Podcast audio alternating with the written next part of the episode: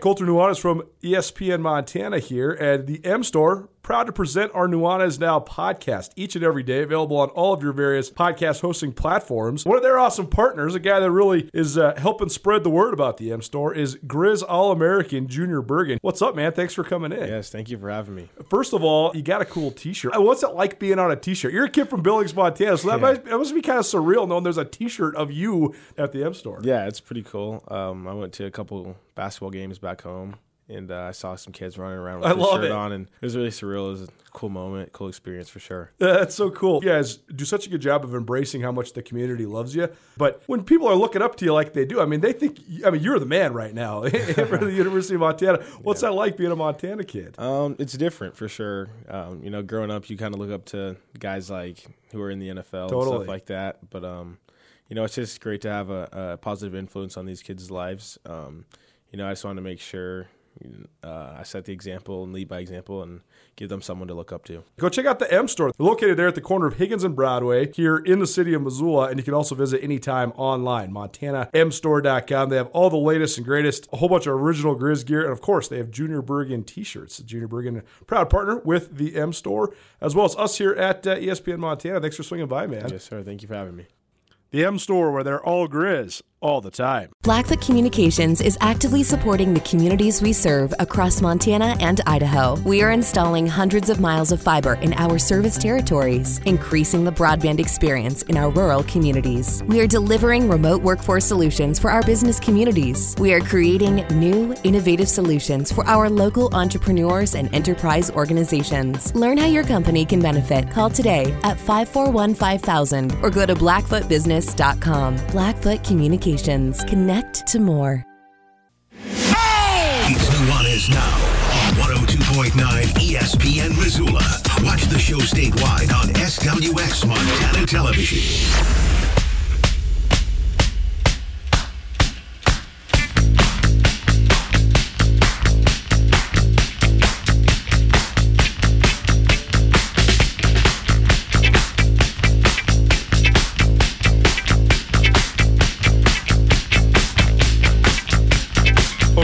Great afternoon, evening.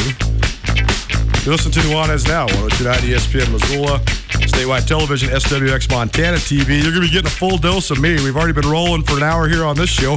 Got an hour left. We also going to roll right into the Missoula Paddleheads doubleheader tonight at Ogren Park Allegiance Field against the Idaho Falls Chukars. And I'm going to head down the stadium here about 20 minutes and uh, be on the call for the color commentary as well. Jeff Safford, voice of the Paddleheads, be bringing you the play-by-play, so that should be very fun. Missed anything in the first hour of the show? We heard from Carolyn, our resident chick who does know sports, t- talking all about Alex Rodriguez's new concealer. I didn't even know what concealer is, but Carolyn always swings by and gives us a good laugh. Also, give you updates from state softball from across the state. Also, some uh, news from earlier today. Sarah Pfeiffer, the new girls basketball coach at Missoula Sentinel. So she, she takes over for Karen Deden. And uh, also, just a couple other highlights of athletes doing great things around the state of Montana, including future Lady Griz, Danny Barsh, being named the Montana girls basketball Gatorade Player of the Year earlier today. If you want to find anything from the first hour, you can find it on the podcast. Podcast available on all your various podcast hosting platforms. It's proudly presented by the Wingate by Wyndham Hotel, Blackfoot Communications, and Sportsbet Montana. Happy now to welcome in Jace Henderson, former Lady Griz, and now new Missoula Big Sky girls basketball coach. Jace, we haven't seen you in a while. How you been? I've been really good, Colter. Thanks for having me. Of course. So let's start with the here and now. The news, uh, couple weeks old, I guess, maybe maybe a week or two old. That you're now the new girls basketball coach at Missoula Big Sky. So, um, I mean, you can. How, how old are you? You're like 24, 25 years old, right? yeah, 25. So this this is a, a, a great position for someone of your age. So tell us how this kind of all played out. I know you've been um, coaching the last couple of years for for the Lady Griz, and obviously uh, changing of the guard with the Lady Griz basketball program. So uh, maybe a new chapter for you. So how did this kind of fall in your lap? Yeah, um, you know, with the change of leadership at the university, uh, I just wanted to continue and stay in coaching. Um, I I love Missoula. I love the community, and um, I just knew that this was going to be home for my fiance and I, Jesse, for a while. So we started to kind of talk about what what the next steps looked like, and I, you know, the position at Big Sky opened up, and I think that there is a great community there. And I just really enjoyed um, getting to know Sabrina Bede um, and the rest of the people there. And that really kind of hooked me into thinking this was a good opportunity for me. We have to say, you, you mentioned Jesse, Jesse Sims. She's and, that, and you have since gotten engaged since the last time I saw you. So congratulations. Thank you. That's very cool. Uh, how's Jesse doing? He's, I, I, know a lot of people around here have always followed uh, his great career for the University of Montana as well, and uh, he's helping out with out at Failor's place now, right? Yeah, he's helping cool. coach out at Failor's and um, doing a lot more hunting and fishing than he got to do during football. I'm sure he's loving that. yeah. That's the best part about when it's sad when your college career ends, but uh, when you actually get to have a little bit of a life and actually go fish, that's pretty that's pretty good. So I uh, give him our best. Uh, we always loved having Jesse around here on the show. I will. Um, what is do you think is going to be the biggest challenge of taking over a, a high school program? I mean, do you have sort of a plan and a vision for what you want this program to become at Missoula Big Sky? Yeah, um, I think that there's challenges in any any program. Um, I think you know, just looking at Missoula Big Sky right now, I think that there has been some change and turnover in the leadership the last couple years, um, and that can be hard to uh, create a standard and set um, accountability and um, expectations. But with that moving forward, I think that's just kind of the goal is to create a high standard and and have high expectations of the the athletes there, um, both on and off the floor. I think that that's my vision um, for Big Sky girls basketball. But um, so much more than just on the court success. Uh, I really want to watch them grow as as young women the Missoula Big Sky, Big Sky is my alma mater, and Missoula Big Sky has great uh, girls basketball tradition. I mean, in the in the '80s, they had tremendous teams. They won a couple state championships in the late 1980s, and then under Marty Leibenguth, they were always very competitive, and they also obviously had their peak run when the Tickle sisters were playing, and won a couple more state championships. So I think I think actually, Big Sky has the second or third most championships in the history of Class AA. So they have good tradition, uh, but they've been struggling the last couple years. So is there a way to sort of revive that to sort of use some of the things from the past? I know I, mean, I know it's it's kind of hard to tap into that, but people have won at a high level at Big Sky before. So is, is there a way to sort of uh, bring that back around?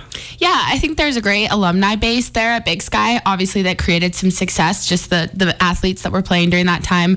Um, so you know, reaching out to them, hopefully they can uh, maybe jump on board to kind of bring that spirit that we might need. Um, but also just you know recognizing that tradition. Um, is such a valuable thing in a program. I think that was something I loved about the Lady Griz.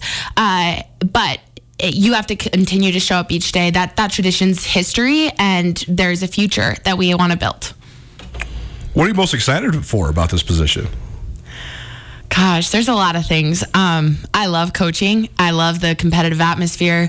I think that there is a lot of talent uh, coming in and at Big Sky that we can uh, grab hold and again, like setting a higher expectation. And I am a competitor, so I want to win championships, but uh, there's a process and, and how to get there. And so I think just doing things the right way and setting, um, setting our, our foundation first is going to be the biggest goal. What do you think of open enrollment? Because that's something that exists in Missoula that doesn't exist a lot of places in Montana. And it's been something that's been controversial and something that people have sort of taken advantage of in certain ways too. So um, I, I, know that it's it it is what it is, but it, it seems like it's something a, a, challenge that that high school coaches in Missoula have to navigate a little bit more. Oh, totally. Growing up in Billings, when I got here, um, and started playing at University of Montana, I thought that was the craziest the thing. craziest, right? Yeah, I just was so in awe because I couldn't have imagined even like having to consider West or Skyview. I just was a senior and sure. I just knew that. And you probably knew you were going to go to senior since you were a little kid, right? And right. so you just thought I was going to be a future Bronc, right? Exactly. Yeah. And so I, I, guess like just that thought process um, for an eighth grader to be kind of thinking almost about their future in that way, um, similar to college. Obviously, there's a lot more to that, but um, I think that's a little bit different for me. I, I, don't know that that's necessarily what I like about it.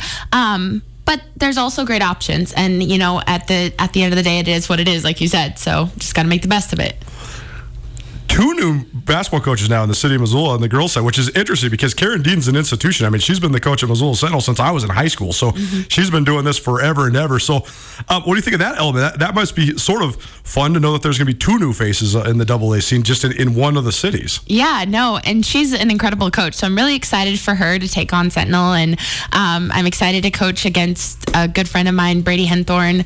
Um, it, it's just going to be a fun atmosphere to be in Missoula. I uh, heard from quite a few just Montana high school coaches just in the last week, and just the community that's around it. I, I think that's something special about Montana basketball. For sure. Jace Henderson joining us here on Nuanez now. Former Lady Griz basketball player, now the new head coach at Missoula Big Sky. When did you first know that you wanted to get into coaching? Because, I mean, you basically graduated from the University of Montana and, and joined staff right away. So you, you must have known, at least while you were playing in college, that you wanted to be a coach. But when did this first start becoming sort of a, a career aspiration of yours?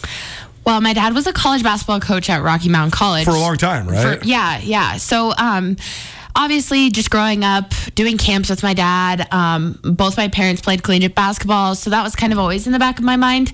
Um, but actually i think what reinforced maybe why i want to be where i'm at now was uh, this last season working with mike petrino jordan sullivan nate coville incredible people um, in it for the right reasons. Uh, i have to give a, a, a special shout out to those people because they've really instilled a lot of belief in me and so i'm excited because that, that you know you you go into life wanting to figure out your career and when you find a passion it's pretty special coach petrino will probably be a great resource for you too just since he actually has more experience coaching at the high school level than he even does at the college level. He's a great high school coach mm-hmm. in Oregon for more than a decade. I was actually talking to Mike earlier today, um, and I think he's going to come by the show here in the next couple weeks, and, and, we'll catch up with all good things uh, with Coach Petrino. But uh, you, you probably lean on him a little bit just in terms of you know trying to craft just the ins and outs of what a program is like, right? Yeah, no, he uh, is awesome. He knows when to kind of keep me more lighthearted. I can be a little bit uh, fiery, um, but then at the same time, like he's just been a, a close friend, a great mentor. He pushed me as a player. Uh, I just really appreciate him.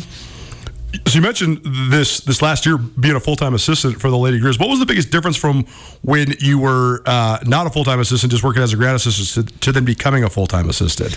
Wow, uh, crazy question because there's like the backstory of it being COVID, you know. Right, so, totally. Um, but no, it was uh, it was challenging. There was lots that is thrown at you, but um, I love that challenge. I think that's like the one of the best parts about it is it, it never slows down.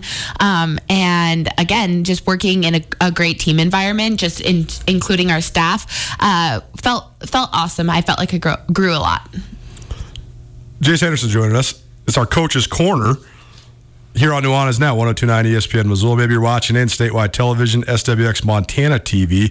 Going to go to the uh, Missoula Paddleheads here in about, oh, 50 minutes. First pitch, 6.05 from Ogren Park Allegiance Field. So I'll have that coverage here on ESPN Missoula all evening as well. This last year, I, I think that college basketball was the sport that maybe, well, you don't you don't want to you don't want to overplay it, but both men's and women's basketball players at the collegiate level were had to operate at a completely different. We all had to change our lives a little bit, but the men's and women's basketball players, it was a totally different deal. I mean, the NCAA, they knew they had to have the tournaments because they knew they had to have the revenue. And if you don't have the revenue from the NCAA tournaments, then all of a sudden you don't have championships for soccer or volleyball. They won't be able to pay for anything. College sports would have been gone, basically, uh, as we know it, if we wouldn't have gotten there.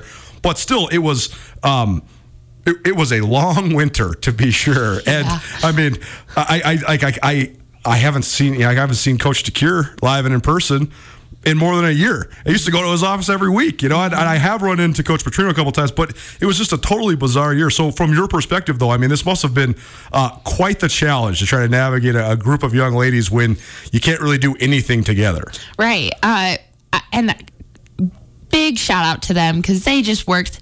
Uh, they were just so committed to making it possible for us to have a season, and uh, that was impressive to me at that age to just be so mature about that. But I think that also when you go through tough times like that or maybe just like those obstacles and challenges it, does bring a group together differently. And and so going through a pandemic with a, a lot of great people there's so many great memories within that year that um, yes it was difficult but there's so much to celebrate. And um, yeah kylie shout out to kylie froelich because she made that she's got a sense of humor that helped everyone. You always gotta have somebody that's to keep it light to be sure.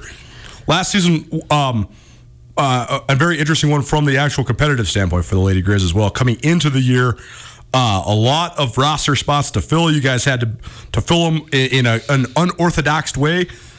International players for the first time in, in Lady Griz history. Junior college players for the, I mean, maybe there was one or two in, from the past, but it's always been sort of the standard program of recruiting high school girls from around the region and then building it up. And so you guys had to sort of go outside that mold purely out of necessity. So just tell us about that part. I mean, coming into the year, it must have been pretty stressful trying to put a roster together and make sure you have a t- uh, you can field a team. Yeah, no, I mean, you need players to play games. Um, right. So that was obviously something when we uh, took on uh, that role back in the spring. We were just like, we got to get going on this, um, and that was fun. It was fun recruiting people outside of the, uh, the United States, JUCO players, um, just opening up the recruitment of the Lady Griz. I think that there's uh, a, a, specialness to the uh, international player, special to JUCO. That that's a different story. They bring something different to your team. So that was great to watch our team kind of bring them in and um, uh, just see the difference that Lady Griz hasn't really had much of. What was your favorite part about this last season? because we can obviously dwell on all of the the, the horrific nature of COVID, but uh, this was uh, probably uh, there was probably some rewarding parts of this as well. Uh, I don't think I can pick a favorite. Um, but I can give you one of my one of my favorites. Um, I grew up watching Jordan Sullivan play right. a lot, and um, then I was coached by her. And if anyone knows Jordan Sullivan, she's the most fiery competitor. Oh yeah, passionate person, um, and I admire that a ton about her. And then getting to work with that person who's been, you know, just a role model, mentor, coach, that was really cool. Um, and I, did, I saw a sassy side to her that she had. That's awesome. It was so. So remind me of this. Were any of the girls on the current roster this last season? Did you play with any of them? Oh yeah. Oh gosh. Several of several of them. Almost right? half. Yeah. It, no, probably half. So was half. that an interesting experience going from sort of like the older girl uh, of the group, and then all of a sudden now you're on the coaching staff? Yeah, I asked Carmen Gfeller that on the road one time while we were driving. I was just like, "It like is it hard for you? Or like, be honest with me." And she was like, "Well, not really. I felt like you kind of bossed us around when you're when you're a senior, anyways." So I, I mean, I don't think so. And and she has there is some truth to that. I mean, I, I felt like I was a little bit older too than a lot of the sure. team I played with. So um, yes, there's obviously that that transition is different, but I I think that there was a great relationship with all my teammates to be able to make the transition well. Obviously, tough uh, with the the circumstances with the fact that when uh, Shannon Schweyen's contract was not renewed, they basically gave Mike Petrino the job for a year and said it's easy to be an interim status, and then we're going to open this up for a national search. I know all you guys wanted to stay, and everybody wanted to be uh, on that staff, but what do you think now of sort of this new chapter for the Lady Griz? Brian Holsinger in place, and uh, it seems like you guys are all landing on your feet too, which is a good thing. And this is a great opportunity for you now to be the Missoula Big Sky coach. But what do you think of just sort of uh, this next chapter of the of the Lady Griz moving forward here? Uh, so excited! I just um, I have to say that when you're an alumni, you just have a different feeling about a place. For sure. Um, so my heart is always with that program, and I'm really excited to watch them be successful. I'm just I think Brian made an incredible first decision by keeping Jordan on. Um, and I'm just looking forward to watching uh, what Brian's leadership does for the program and just watching them continue to build on the, the success of last year. Jace Henderson joining us. She's the new Missoula Big Sky girls basketball coach. Talking all things hoops here on Nuanez now, 1029 ESPN Missoula. Uh, one of the news, one of the pieces of news of the day uh, was Danny Barsh being named Montana uh, Gatorade Player of the Year for women's basketball. So you probably had a, a, hand in recruiting Danny Barsh. So give people just sort of a preview of what the Lady Griz are getting because I mean she's a she's a great athlete with a lot of upside. Yes, upside is a great great thing to start with Danny um, because I just think she's hit the surface of where she can be at. Um, she's got a, a great frame, physical, um, has great touch around the rim. I think that uh, she's really developing her versatility to be um, a shooter from the outside and consistent rebounder, consistent defender. Um, so and an athlete. Great so, athlete. Yeah. yeah. So that's where you know you see that and you you want to get those players in the state of Montana. And then uh, she's goofy and she comes from a really competitive family. So that's that's always a plus when you get a good person. The transition from uh, she was such a great volleyball player too, and that's actually your backstory as well, right? You actually came to the University of Montana to play volleyball initially before joining the women's basketball team. How much do you think? Playing volleyball at a high level helps because it seems like there's there's pretty good crossover. Yeah, uh, it's just different. I I like think that volleyball has a different atmosphere to it, but so much of it is transferable in terms of like f- like footwork and just little things like that, aggressiveness. Sure. Um, they're so different in skill sets, but uh, I just loved the energy of volleyball. And the, the one thing that volleyball doesn't have that basketball is way better is just physicality. Just Sure. you get to be physical. So.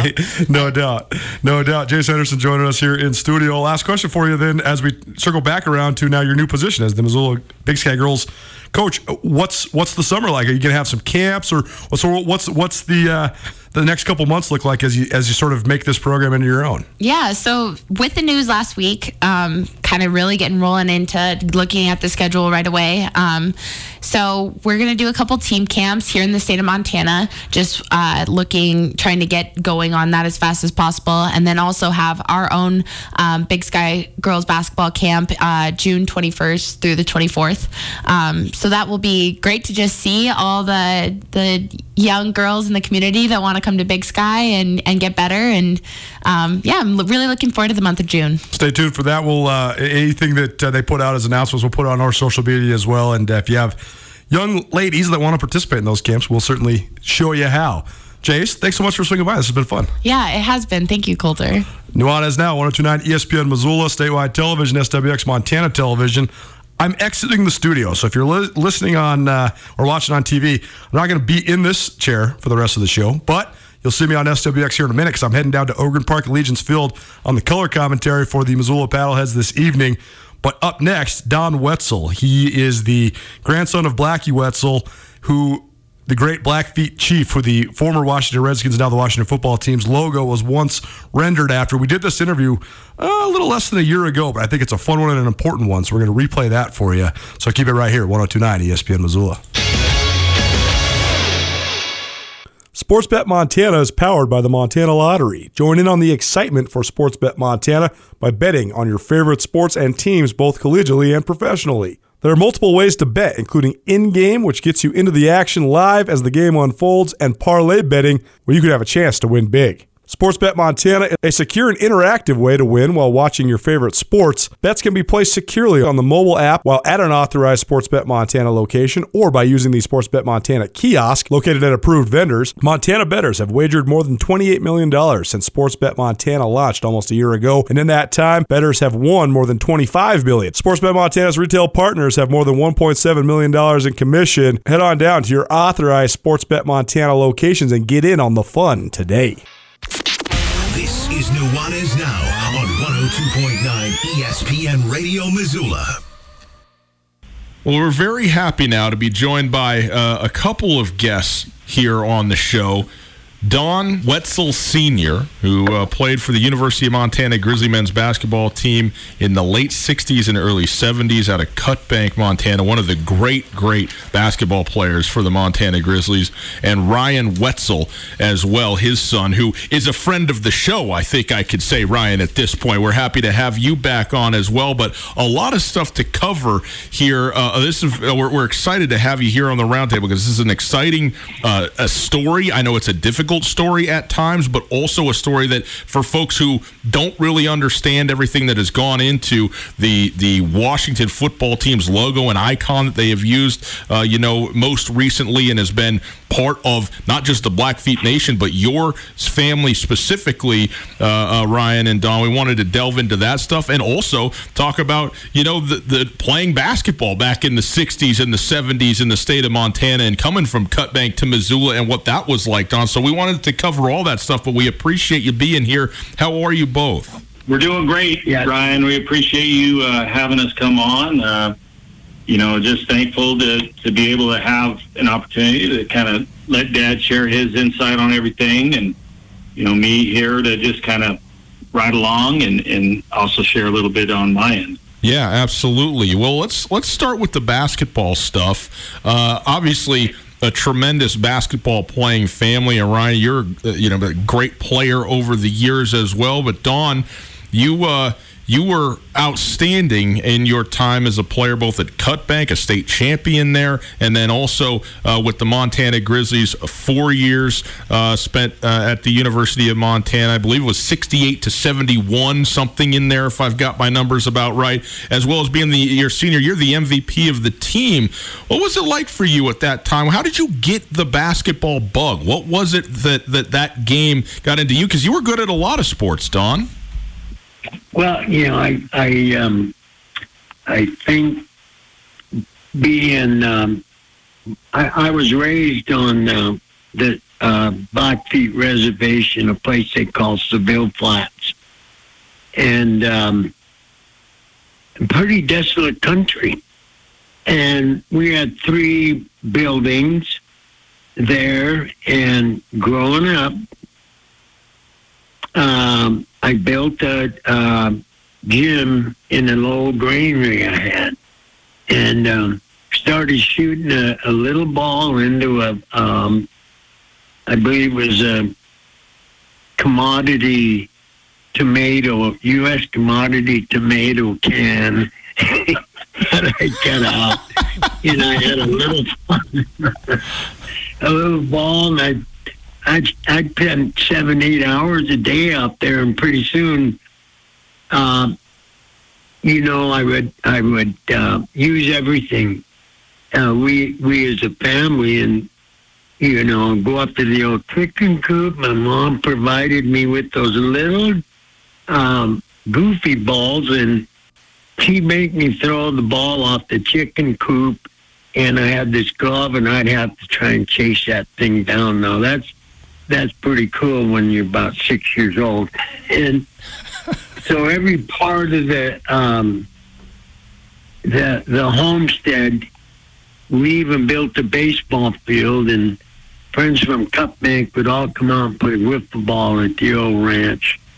And um, so I I had a liking, um, especially for basketball because I would spend hours in that gym, and I knew every one of my favorite players was um, Wilt Chamberlain, just because of his jump hook and his floater, who I stole from Wilt Chamberlain. But I knew them all out there, and I'd keep score, and then I'd figure out a game. Uh, I'd play my left hand against my right hand, taking me about two hours. So you know, I, I grew up um, with uh, really not much to do, but finding a lot of stuff to do, and and the ball was a big part of that. I guess. Yeah, that's good. Don, I, Yeah. I find I find the connection between uh, Native American culture, particularly in the state of Montana, and the sport of basketball to be fascinating. I remember when I first moved to Montana back in 1993, one of the first Sports Illustrateds I ever got was the iconic Sports Illustrated that had Michael Jordan and Magic Johnson on the cover for the Dream Team, but it had an article in that Sports Illustrated called Shadows of a Nation by Gary Smith, one of the great sports stories, in my opinion, ever written. It was all about basketball on the Indian reservations in Montana. I think you actually might have even been mentioned in the story, but the primary character, Jonathan Takes Enemy, but he, t- I mean, they talked Yeah. about Elvis Old Bull and, and a lot of the, the legendary uh, Indian basketball players in the state of Montana. Why is that? What, what do you think the connection is between uh, the, the culture that you grew up in on the reservation and the sport of basketball? Well, you know, um, the sport of you know, if you go, if you look back in history, like the Mayans, and you go back a long ways, twenty five thousand years, and and the Mayans had a game where they actually had a hoop and had a ball and shot it in that hoop, and so the ball and the Indian traditions uh, have been together for a long time, and and he, uh, Naismith invented the game of basketball, of course. But if you read his history, his his favorite sport was uh, lacrosse, and he wanted to find a, an indoor game, I guess, to to play, and he loved the ball and the hoop, and he read all that Indian history on how the Indians did use that in in a, in a lot of our traditions. So it's been there. Don Wetzel joining us along with his son Ryan here on the ESPN Roundtable. And uh, Don, a great, great basketball player, both at the high school level at Cut Bank and then for the Montana Grizzlies uh, as well. And I wanted, I heard this. Now, you tell me if this is true, Don. You broke into the gym in Cut Bank. You had to actually do B and E to get in there so that you could go play basketball and work out, like maybe when it was cold out and stuff. Is this true? Yeah, but the best part is um, I'd have to go to. We had train tracks about, I'd say, a mile from my house before we got to the main highway. And those trains had to stop there at an old granary. And every now and then, I could hook one of them in the cut bank and come flying off like a crazy man as I cross that bridge. But no, you know what? It, it yeah, I did break in the gyms. and uh, they couldn't keep me out, you know. And the cops would come and run my ass out of there. But then I go break in the big gym, and, and the thing is, um, there's a couple times that I I slept. This is crazy, man. I did sleep in the gym a few times, and so I could get up, start firing that ball. See, but yeah, I did that. And at the University of Montana, my floor, uh, I had some wild athletes on my floor, and if it got too out of hand, I would actually go sleep in the old Dahl, Dahlberg gym uh, locker room.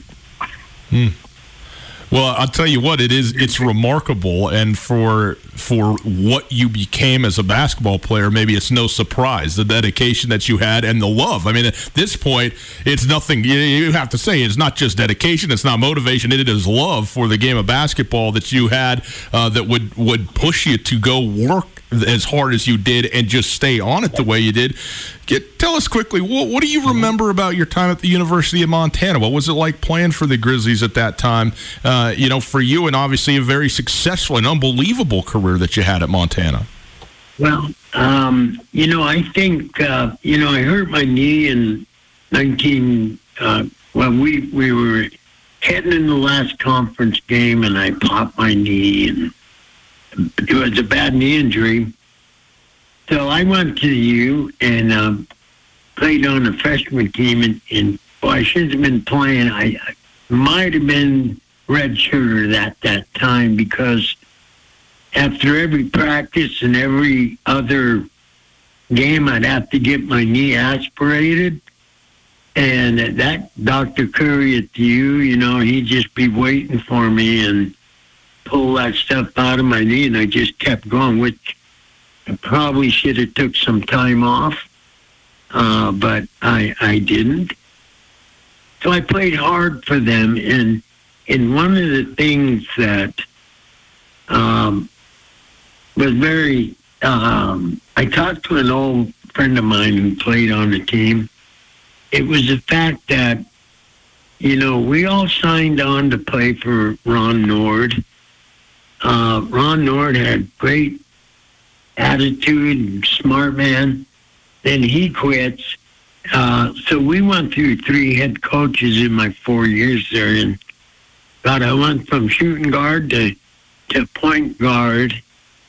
I'm going to give you an incident that happened that I think you guys got to know.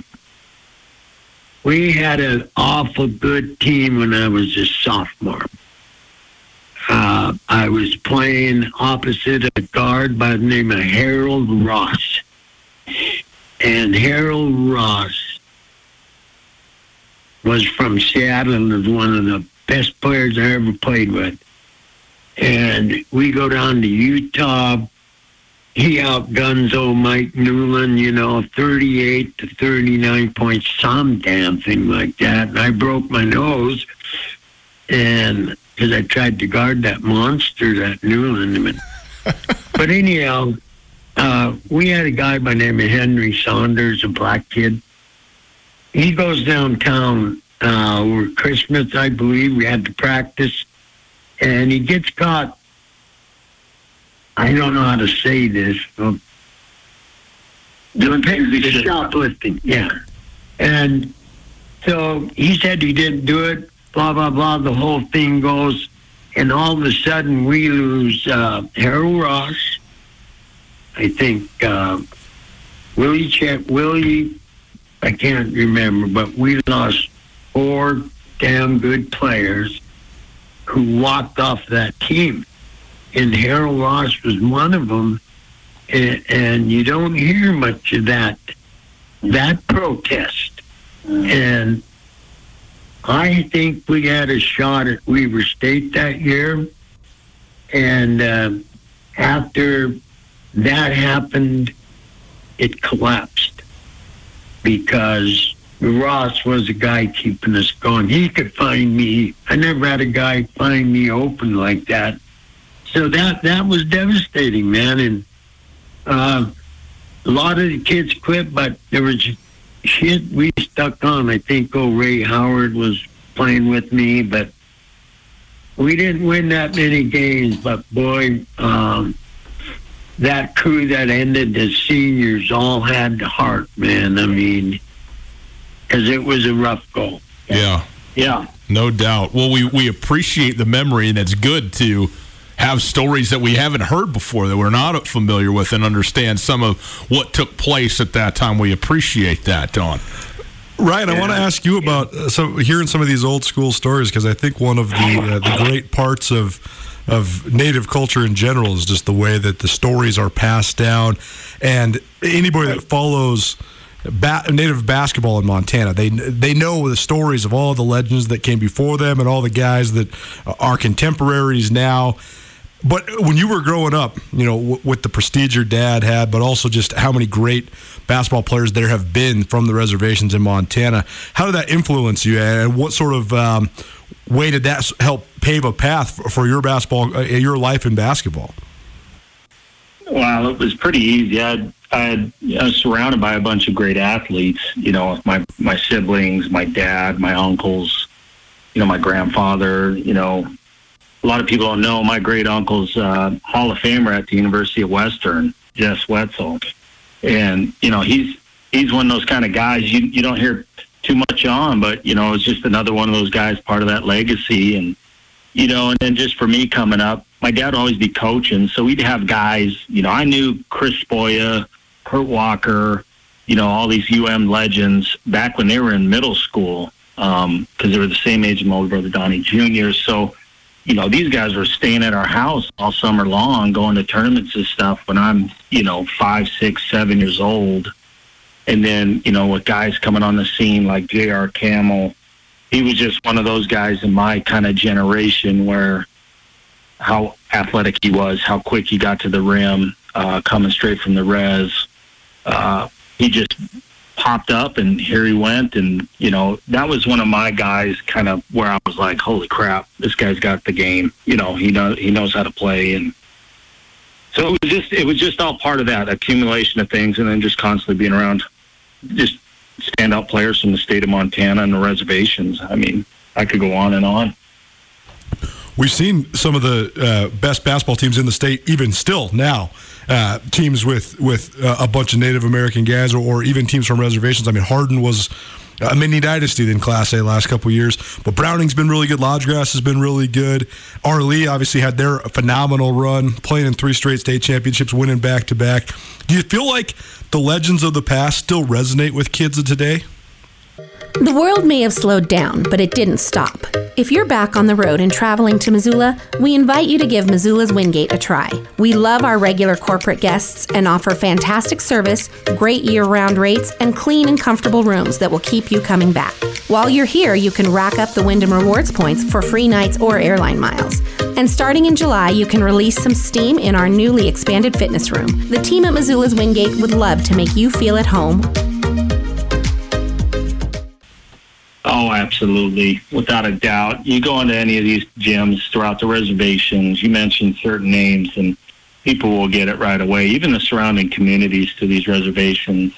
Um, you know, it was always fun to see. You know, when a Hardin would roll into town back in my day at Billings Central, they'd be playing. You know, Billings West, and half the gym was crows from Crow Country, and you know, you just watch out. You know, Class A school come into these Double A powerhouses with you know nothing but res ball, run and gun, and and it was just highlight after highlight, and you would hear people echoing, "Oh man, it looked like you know George Yellow Eyes," or of course Elvis Old Bull. You got David Bell up from Fort Belknap, um, Richard Dion from Poplar, Montana, won two uh, world titles with the CBA. Uh, Yakima Sun Kings, you know, you got these kids that get to look up to these kind of guys, and and the culture of basketball on the reservation is is about as strong as it gets. You know, with this Hardin team and and Lodge Grass teams and Browning and you know Rocky Boy and Box Elder. I mean, you could just go on and on. How how many wonderful basketball programs are out there right now in Montana reservation. Ryan Wetzel and Don Wetzel Sr. joining us on the ESPN Roundtable. And we've talked a lot of basketball, guys, but there's uh, uh, another topic of conversation here that we need to get to, and that is uh, what has gone on recently here with the the now Washington football team and the icon that they have had uh, for years now, which is n- not just uh, uh an icon from or a logo from the Blackfeet Indian tribe, but actually from your family, your your uh, paternal lineage, uh, Ryan and Don. And Don, I know that this has been something that has been near and dear to your heart. That this has been something that that has been a source, I think, of great pride and also of of, of consternation at times as well. And for us on the outside, we don't really know all the insight of what's going on and how things have you know progressed, both with the you know the logo in the first place, how it came to be, and now with its removal and what that has what that has been. And you guys know this firsthand. So tell us tell us about this story and and and how this logo came to be part of the NFL and the, in the uh, the Washington franchise. Okay, I'm gonna let Ryan hit that. Yeah. No, and you know, the story's already been kind of reiterated out there and told in, in various dynamics, but the important thing is to know is the the prestige and the level of, of knowledge and, and gratitude of, of my grandpa, Walter Blackie Wetzel. The guy is a real deal. He was he was so charming, charismatic, and he just had a, a vision. He was a visionary and, you know, back in that time, a lot of people didn't know, you know, American Indians as citizens weren't really, uh, they weren't um, um, considered even right. in that time. And it was a challenge for, for, for Indian people to be recognized. And for Grandpa, you know, his whole push was to help Indian country. Uh, he was a bridge builder non-native and native all had nothing but wonderful things to say about him. And for him to step in the scene and do what he did politically climbing the ladder so quick becoming friends with robert kennedy uh, we're talking friends with john f. Kennedy our president. Uh, we got pictures hanging in our houses of him and hanging out with lyndon johnson.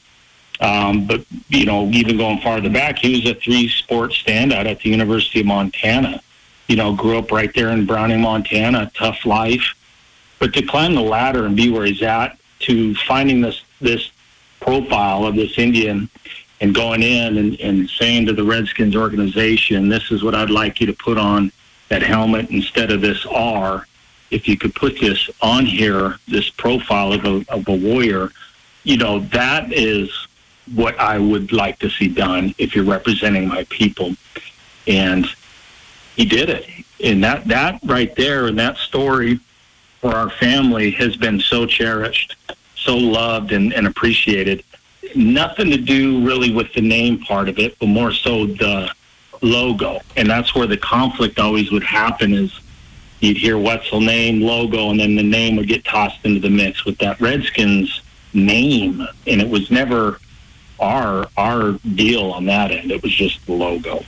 Blackie was a good, humble, powerful man, and um, he, and he didn't have a single enemy. You know, I wanted to state that No. it didn't care what color, what. I mean, I guys, I ran into um, John Lewis had just passed away, the activist. Yeah.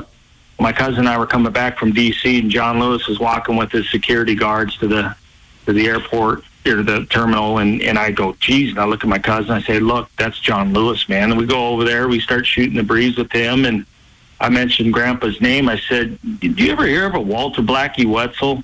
Because Grandpa told the story of when he was in D.C. over the Million Man March, and Martin Luther King met with him and said, "You Na- Native Americans need to come with us and march." And, and Grandpa said it wasn't it wasn't his time to lead his people, and and so I mentioned that story to John Lewis, and John Lewis, when I said, "You know Blackie Watson," explained who he was, he looked at me and goes, "I remember him.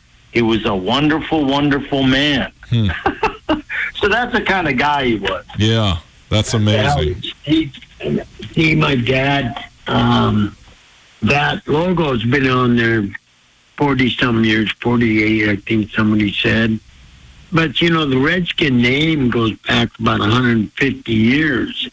And, you know, it goes through, it goes through the town of Boston. It goes, uh, somebody said, one of the Redskins uh, people had told me that well, you know, uh, Jim Thorpe, uh, Samson Bird, who happens to be my cousin, who played for Carlisle, that Jim Thorpe was involved in, well, all that's BS, you know. Not, I mean, so that Redskin name goes way back.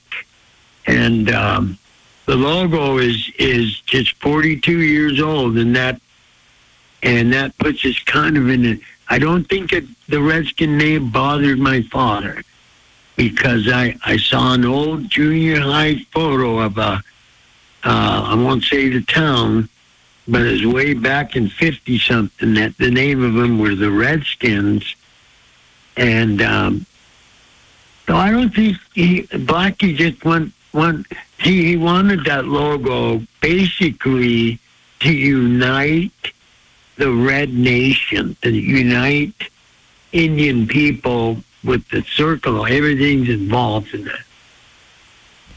You know, when when this story first broke, and we know that there's been talk and, and even pressure put on for Daniel Snyder to change the name, to change the logo, perhaps over the years, and he's never really done it. Then all of a sudden, you know, the winds of change or whatever, and all of a sudden, in, in like you know a week, all of a sudden it's just gone and it's all taken down. And Colter and I, when that, that first happened, had this very you know this this duplicitous, I guess, kind of conversation where when you take a look at the name, you can certainly understand why or where that would be something that you, you maybe want to or should change, and, but then also that the the logo and the image that was used always felt so very respectable and so uh, you know as as a great icon and and an, an homage to uh, you know to the Blackfeet, but also to Native Americans in general nationwide. Is that how you see that, or how do you feel about that in general in terms of the way that this progressed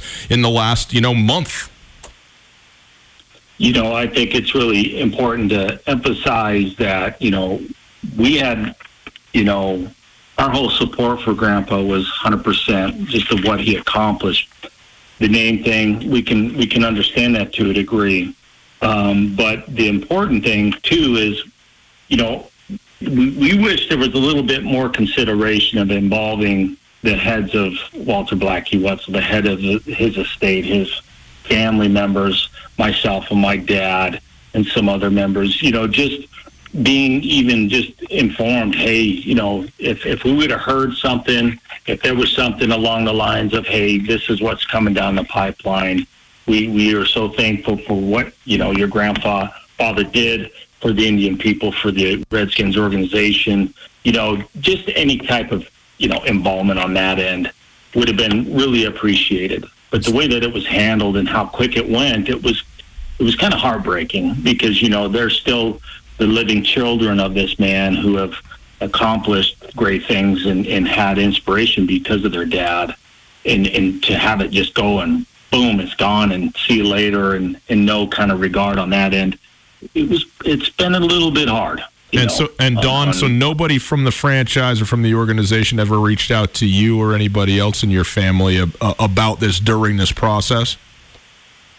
Well, I'll tell I'll tell you something about those Redskins. Um, I uh, I wasn't doing very well, and I went back in 2014, and, and I saw some things, and uh, me and my son Christian spotted them. Uh, the next time we went out, I sent Ryan, but no, they look, man, you got this guy, and all of a sudden he's sitting there and he says, "Hey, that's my logo on there. That's that's my chief," is what he said. And hey, look, they're using it, and so all that transpires, and uh, you got to hear my uncle Earl's or- oral review on that because it's really good, Doctor Earl Barlow. But we'll get into that. But then then within two weeks he received um, i believe three four helmets and um, a garbage can that was yellow that had the r on it that was the old r that lombardi put on there so they haven't sent anybody to his funeral finally i wrote them when my brother mike died I said, "You sons of bitches! It it quit bring this trinkets, trinkets and beads bull. You know, sending us this, these helmets and all that." And I says, when Mike died, I says, "Don't send us another helmet. If I see one of them, I'm gonna fire it right back to you." so that that's kind of where it's at. You know, there's there's that upset of just not really concluding in the right way. It's just No. taken and, and then used and then just kind of thrown away after all these years with no kind of regard for, for my dad and his It, it, siblings. it sort of feels like take a number, right? Like, okay, we got the thing we needed. Here's a here's a helmet. Have a nice day, you know. And but no actual consideration about what you know what this means to the group of people who brought it to them. Yeah, and the thing is, Yep. real quick, is uh, you know, Blackie was a boarding school kid, and, and their stories, you know, he didn't go to boarding school at five, as one of my relatives have said. He lived with relatives at the boarding school, Cut Bank boarding school. But Blackie has got a heck of a story for somebody like Clint Eastwood to grab onto.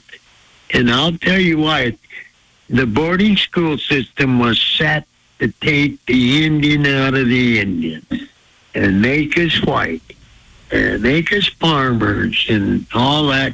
And so here's old Blackie. They put him in boarding school. He's 12 years old and he's at Haskell uh, Educational Facility in Lawrence, Kansas, and he escapes from there, gets a freight train and another buddy, and ride that freight all the way to Laurel, Montana, and home. Like he was 12 years old. Wow. That's just some character right there. Some drive. That's amazing. That is amazing. yeah. Yeah. It is really amazing. And the way he climbed through getting the National Congress of American Indians presidency is an unbelievable read for any judge, any politician, any of these highfalutin junior Trump guys. Read how that guy got that presidency, right, Ryan? Well, I understand the dynamic uh, between your family and and the um, it seems to me disrespect that they've showed you guys, or, or maybe just lack of engagement whatsoever. Uh, but just from a broad perspective, I mean, th- to me, what has gone on recently uh, is the culmination of a bunch of events that are both, I think, uh, positive for the United States of America, but also not as well.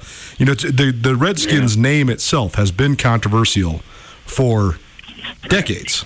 And uh, I think Yeah. that the logo itself has been, on one hand, a great homage uh, to your culture, but on the other hand, uh, something that's been debated widely as well. But to me, the only reason that the ownership of the Washington Redskins changed a thing was because of money and because of the climate that we're currently living in. And I think the climate that's pushing for change is good, but the obsession with money is is horrendous, and I think that that's a very sad truth in terms of the the changes that they made. So I mean.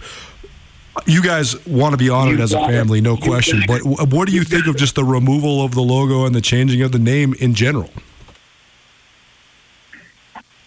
you know, again, I think that change is, is good. It's inevitable. Um, you know, from from my perspective, I kind of saw this coming. I didn't see it as quick, but again, you know, things change. You move on.